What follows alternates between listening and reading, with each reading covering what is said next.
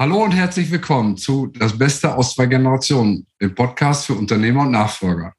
Heute mit Professor Dr. Birgit Felden. Herzlich willkommen. Ja, herzlichen Dank, dass ich bei Ihnen sein darf im Podcast. ja, Frau Dr. Felden, Sie sind äh, Wissenschaftlerin und ähm, konzentrieren sich auf das Thema Familienunternehmen. Ich finde das sehr interessant. Seit 1998 habe ich gelesen, beraten Sie Familienunternehmen im Kontext von Unternehmensnachfolge, aber nicht nur das. Sie haben eben einen Weg für sich gewählt, auch ein Institut gegründet äh, in Berlin, wo Sie das Thema wissenschaftlich behandeln, sowohl in der Forschung als auch in der Lehre. Und ich finde das sehr interessant, heute ein bisschen was von Ihnen zu erfahren. Vielleicht erklären Sie uns den Zuhörern und Zuschauern, wie Sie zu dem Thema gekommen sind und wo der Schwerpunkt Ihrer Arbeit? ja, ich habe vor Urzeiten mal BWL und Jura studiert und äh, nach dem Studium in einem Unternehmen angefangen, bei dem der damalige Inhaber seine Nachfolge zu regeln hatte. Und da merkte ich, dass die Paragraphen doch recht lebendig wurden und die BWL, ich habe in Köln, Bonn und Barcelona studiert, eher so ein bisschen theoretisch angehaucht. Ähm, äh, die, die BWL wurde plötzlich sehr emotional und äh, das hat mich gereizt. Und in diesem mhm. Dreieck, ich sag mal Emotionalität, Psychologie, ich wollte ursprünglich mal Psychologie studieren. Das haben meine Eltern erfolgreich ausgeredet. Ich sollte was Anständiges machen. Und äh, diesem Dreieck Psychologie immer schon meine Neigung, Recht und Wirtschaft, äh, da hat mich sozusagen dieses Thema Nachfolge gefunden. Und ich habe dann 1995 äh, die TMS GmbH gegründet, damals mit der Zielsetzung, Beratungsunternehmen, mittelständisches Beratungsunternehmen, ausschließlich Mittelständler bei der Nachfolge zu beraten. Das war zu der Zeit noch in gewisser Weise ein Tabuthema. Sie durften über alles reden, aber nicht über, über Nachfolge. Und so mhm. hat sich dieses Unternehmen, gibt es auch heute noch breiter aufgestellt, breit heute ausschließlich Familienunternehmen, aber in Wachstumssituationen, in Krisen und in Nachfolgesituationen und bin da auch immer noch ein bisschen aktiv als aktive Gesellschafterin. Und ich habe dann 2006, da kam ich so ein bisschen wie die Jungfrau zum Kinde, eine Professur übernommen in Berlin an der Hochschule für Wirtschaft und Recht und mhm. leite dort einen Bachelorstudiengang äh, für Gründer und Nachfolger. Das ist der einzige Bachelorstudiengang bundesweit, der diejenigen adressiert, die sagt, äh, die sagen, was soll ich denn überhaupt noch studieren? Ich übernehme doch eh mal Papas Firma oder Mamas ja. Firma ja. und denen ein, ein Rüstzeug an die Hand zu geben, ein kaufmännisches Rüstzeug an die Hand zu nehmen, parallel aber ihre Neugründung oder ihre Übernahmegründung zu begleiten. Das ist die Zielsetzung dieses Studiengangs und äh, die dritte Säule voll zu machen machen. Ich habe dann sehr schnell meine Liebe für die Forschung entdeckt und äh, habe dann das EMF-Institut gegründet, wo wir anwendungsorientierte Fachhochschule, wo wir anwendungsorientierte Forschung betreiben äh, rund um das Thema Mittelstand, Nachfolge, Familienunternehmen. Und wenn ich dann noch Langeweile habe, dann betätige ich mich mit in, in meinen vier Aufsichts- und Beiratsmandaten in großen Familienunternehmen. Das heißt, ich habe also eigentlich durchgängig den Fuß in der Praxis und in der Wissenschaft. Und das ist das, was mir Freude macht. Ja, sehr, sehr äh, imponierend, auch wie sich das entwickelt hat. Oh, Sie haben eben ein Stichwort genannt, oh, dass der Inhaber des Unternehmens, in dem Sie tätig waren, oh, ja durchaus Emotionen gezeigt hat oder dass Emotionen im Spiel waren. Und das ist ja oh, gerade beim Thema Nachfolge ein Thema, das sehr stark unterschätzt wird aus meiner Sicht. Da geht es vordergründig oft um Zahlen, Daten, Fakten, Firmenwertermittlungen, Steuern. Aber wie kriegt man das Ganze rechtlich ähm, alles sauber konstruiert mit allen Anforderungen, die da dranhängen? Aber das Ganze ist eben hoch emotional für den Übergeber und ich kann selber da ein Lied von singen. Ich habe vier mhm. Unternehmen übergeben und das war nicht immer einfach. So viel nur als Stichwort. Und äh, wie haben Sie das damals erlebt, um, dass Sie sagen, das hat meine Neigung als, äh, als Psychologin auch angesprochen, die Sie zwar nicht formell waren, aber wo Sie immer schon Neigung hatten. Um, ja, wie hat sich das entwickelt und wie sehen Sie das, wie finden Sie das heute in der Praxis vor, dieses Thema Emotionalität kombiniert mit eben den sachlichen Antworten. Naja, also damals, äh, äh, dieser, dieser Inhaber hat das Unternehmen an zwei leitende Mitarbeiter verkauft, also der klassische Management-Buyout. Und äh, ich habe alle drei Personen eigentlich als sehr sachlich nüchterne Personen kennengelernt und war völlig verdutzt, dass äh, es plötzlich so in die Richtung ging, die machen mir meinen schönen Laden kaputt, versus der lässt uns ja gar nicht wirklich machen. Ähm, und, und dachte, hier, hier stimmt was nicht. Und äh, merkte, dass da halt eben Vorbehalte, innere Konflikte, Konflikte, auch, auch Prägungen aus der Vergangenheit plötzlich eine Rolle spielten, die doch deutlich stärker im psychologischen, denn im, im sachlich-betriebswirtschaftlichen Bereich lagen. Und ähm, das hat mich halt eben fasziniert. Und äh, aus heutiger Sicht würde ich behaupten, die wenigsten äh, Nachfolgen scheitern daran, dass der Steuerberater schlecht gearbeitet hat oder dass die Bank mal wieder nicht finanzieren will oder mhm. ähm, dass äh, was auch immer an kaufmännischen Themen eine Rolle spielt. Die meisten Nachfolgen scheitern daran, dass viel zu spät damit angefangen wird, was auch psychologische Hintergründe hat, dieses nicht loslassen können. Sie ähm, scheitern daran, dass über Zielvorstellungen der Beteiligten nicht ausreichend gesprochen wird. Man weiß nicht, was dem anderen wirklich wichtig ist. Und sie scheitern daran, ähm, dass äh, eigentlich ein zu enger Fokus gehalten wird, so nach dem Motto, meine Kinder werden das schon machen, aber reden brauchen wir nicht darüber. Und das, das, das versperrt den Blick für vielleicht viel bessere Lösungen, die es geben könnte, wenn man denn es zulassen würde. Und all das liegt eigentlich im Emotionalen, auch wenn ich das jetzt so sachlich äh, betont hier rüberbringe. Ja, ich kann das nur bestätigen. Ich behaupte sogar, dass 100 äh, Prozent aller menschlichen Entscheidungen emotional begründet sind. Auch die Entscheidung, nicht miteinander zu sprechen, denn aus meiner Sicht ist Kommunikation ein ganz wichtiger Schlüssel, um diese Herausforderung zu lösen.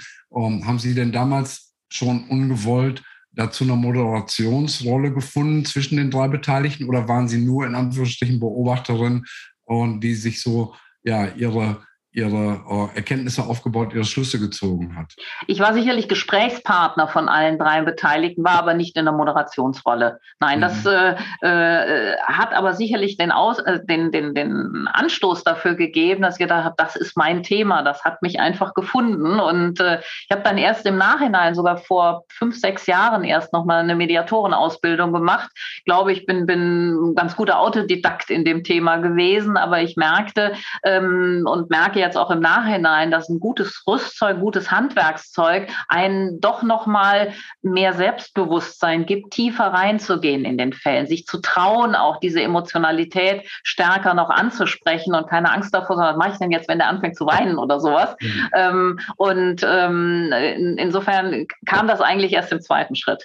Okay, aber es ist ja ein konsequenter Schritt, und nachdem Sie erkannt haben, dass Emotionen eben doch eine sehr wichtige Rolle spielen in diesem ähm, ja, Kontext äh, Übergabe, Übernahme, Generationswechsel und eben nicht nur äh, das Thema Verträge, Steuern und Recht eine Rolle spielt, neben Dingen wie Unternehmensbewertung.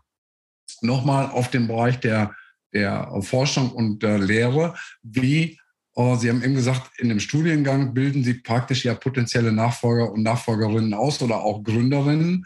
Ähm, wie kriegen Sie da im Prinzip die Brücke geschlagen ähm, aus den Erkenntnissen aus der Praxis in die Forschung beziehungsweise dann in die Lehre?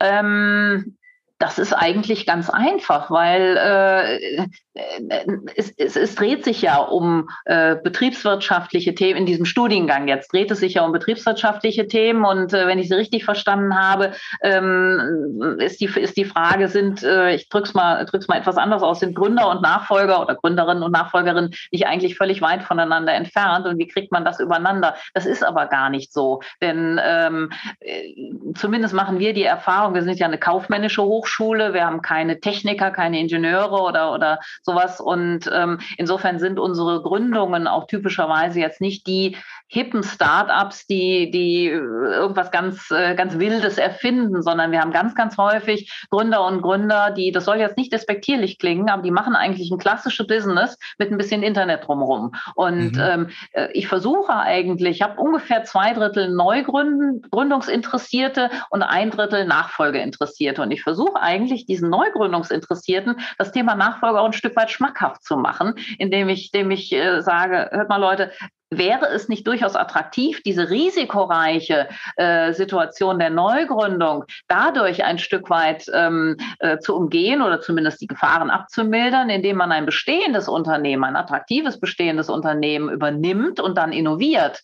Äh, und könnt ihr nicht damit eigentlich schneller vorankommen und erfolgreicher sein? Und das ist ein, glaube ich, ein relativ neuer Gedanke den, äh, der, der mir in diesem Studiengang sehr wichtig ist und der aber, glaube ich, auch darüber hinaus eigentlich viel mehr noch an Bedeutung gewinnen sollte. Wir haben eine Nachfolgerlücke, das wissen wir. Ja. Ähm, das wird auch nicht besser werden mit der demografischen Entwicklung. Und äh, insofern, glaube ich, ist das ein sehr, sehr attraktiver Weg, noch eine weitere Zielgruppe für das Thema ähm, Nachfolge zu erschließen, indem wir nämlich Gründungsinteressierte darauf hinweisen, dass das ein, ein guter Weg für eine Gründung ist, nämlich eine Form der Übernahmegründung. Und jetzt noch, um auf diesen, diesen Forschungsaspekt dran zu, dran zu gehen. Ich habe ja, wie gesagt, dieses Forschungsinstitut gegründet und all das, was wir da machen, nutzen wir selbstverständlich auch für die Praxis und für die Lehre. Das heißt, ich habe mhm. beispielsweise, äh, jetzt ist mein, mein jüngstes Baby, eine Nachfolge Canvas entwickelt. Also Sie kennen vielleicht den Business Model Canvas, wo man ein Geschäftsmodell mit äh, entwickeln kann. Und auch das ist wieder vielleicht ein gutes Beispiel, wie man Gründungsthemen Themen auch in die Nachfolge reinbringen kann. Ich habe einen Nachfolgecanvas entwickelt, mit den nach Übernahme Interessierte ihr Modell, ihr Konzept für eine Nachfolge Schritt für Schritt entwickeln können. Und äh, das ist öffentlich zugänglich, das ist mit, mit Steuergeldern gemacht, das haben alle schon bezahlt. Also insofern soll es auch jeder nutzen. Und mhm. ähm, das nutze ich in, meinem, ähm, äh, in meiner Veranstaltung Nachfolgelabor, um den Studierenden zu erklären, wie denn so ein Nachfolgekonzept entsteht. Das machen wir dann exemplarisch bei dem einen mhm. Drittel, was einen Nachfolgefall hat. Die machen das selbstverständlich für ihr eigenes Unternehmen, für ihren eigenen Fall. Und die anderen, die bekommen einen Beispielfall oder hängen sich an einen der Nachfolgefälle dran und machen das im Team, sodass es also wirklich ein sehr praktisches Doing ist, was wir da trainieren.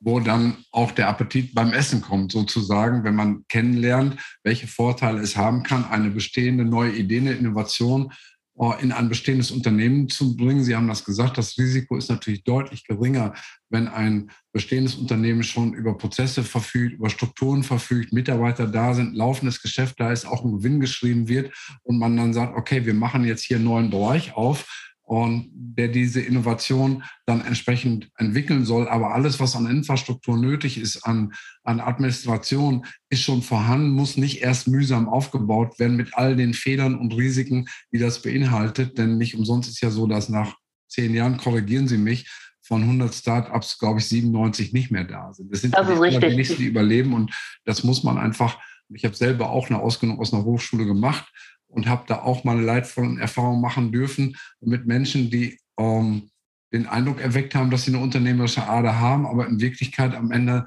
sich herausstellte, dass sie nur einen sicheren Job suchen, aber am liebsten doch in dieser Komfortzone des Angestelltenseins äh, bleiben wollen. Das ist jetzt nur ein Beispiel für Risiken, aber äh, unterm Strich ist eben so, dass viele Startups scheitern aus ganz unterschiedlichen Gründen und die Wahrscheinlichkeit, eine neue Innovation in einem bestehenden Unternehmen zu realisieren, aus meiner Sicht viel, viel höher ist. Also ist ja, man muss, man muss sicherlich das Unternehmen genau analysieren. Also mhm. Neudeutsch Due Diligence ähm, ist sicherlich ein ganz wesentlicher Aspekt, nicht nur hinsichtlich möglicher Risiken, die man damit übernimmt, sondern insbesondere hinsichtlich der Potenziale und der Chancen, auch, auch äh, innovativ in diesem Unternehmen agieren zu können. Ich sehe aber noch einen ganz anderen Vorteil, ähm, äh, weniger mit Blick auf die interne Sicht, auf das, auf das interne, sondern sondern ich habe einen Markt. Ich habe bereits einen ja. bestehenden Markt ja. mit einem Unternehmen, was ich übernehme. Und gerade diese, äh, so in, üblicherweise haben wir ja, sind die Märkte verteilt. Ich muss also, muss mal also meinen Markt erst schaffen. Und bei einer Übernahme habe ich einen bestehenden Markt. Und äh, das finde ich also ausgesprochen spannend. Ja, und da kommen eben dann ähm, ja, zwei Faktoren zusammen. Eins und eins kann da drei ergeben, wenn eben diese neue Innovation zu dem bestehenden Unternehmen sehr gut passt und in dem Markt möglicherweise auch mit äh, Kusshand aufgenommen wird, ist das was völlig anderes, als wenn ich diesen Markt völlig neu aufbauen muss. Ja. Ja, schöner Impuls. Ähm, mit Blick auf die Uhr, ich weiß nicht genau, bei welcher Minute wir inzwischen sind. Ich glaube, äh, so um die 15. Wir haben uns vorgenommen, zwischen einer Viertelstunde und 20 Minuten aufzunehmen. Ähm, den Zeitraum haben wir jetzt. Deshalb die Frage, was würden Sie ähm, Zuhörern und Zuschauern dieses, dieses Podcasts mit auf den Weg geben, wenn sie in der Situation sind, entweder abgeben zu wollen, Schrägstrich oder in Klammern müssen, Klammer zu, oder eben auch Interesse haben, ein Unternehmen zu übernehmen oder neu zu gründen. Den Mut zu haben, etwas zu unternehmen, sei es etwas zu unternehmen, indem ich abgebe, was auch durchaus ein Schritt ist, sei es aber auch den Mut, etwas zu unternehmen, nämlich zu übernehmen. Also Unternehmertum, unternehmerische Aktivität heißt für mich sowohl auch abgeben können als auch übernehmen zu können. Und äh, dazu gehört Mut zu, ja, aber das haben die, die Übergebenen haben es ja schon bewiesen. Sie haben gegründet, sie haben entwickelt, sie haben vielleicht selbst übernommen. Und äh, diesen Schritt zu machen, der erfordert auch unternehmerischen Mut. Und äh, den wünsche ich den Zuhörern und Zuhörerinnen, genauso wie äh, einem äh, potenziellen Nachfolger oder einer Nachfolgerin zu sagen, ich traue mich jetzt einfach, ich mach mal und einfach nicht so viel Zeit zu äh, verstreichen zu lassen, sondern einfach mal machen. Genau, nicht nur überlegen, sondern tun. Ja, äh, kurzes Stichwort, das ich kurz vor kurzem von Lena Schaumann erhalten habe. Der Vater hat immer gesagt, machen hilft. Und das finde ich äh, mit zwei Worten so präzise auf den Punkt gebracht, dass man es nicht weiter äh, verkürzen kann. Frau Dr. Felden, ich sage ganz herzlichen Dank äh, für Gerne. Ihre Bereitschaft, Ihre Erfahrungen zu teilen. Ich bin sicher, es ist für den einen oder anderen Zuhörer was Wertvolles dabei. In dem Sinne, äh, nicht nur Dankeschön, sondern auch viel Erfolg für Ihre weitere Arbeit, dass wir diese Lücke zwischen potenziellen Unternehmen und zu wenigen Nachfolgern, die wir im Moment im Markt sehen, vielleicht etwas weiter schließen können und es viele Unternehmen gibt, die äh, durch eine erfolgreiche Nachfolge auch eine erfolgreiche Zukunft vor sich haben. Dankeschön. Und für alle Zuhörer und Zuschauer, wenn es Ihnen gefallen hat, wir freuen uns natürlich über eine Bewertung, aber auch über die Weitergabe des Links an Menschen, die das Thema auch interessiert und für die was Wertvolles drin ist. Und in dem Sinne sage ich nochmal herzlichen Dank und bis zur Danke nächsten Ihnen. Woche. Tschüss, Frau Felden. Tschüss.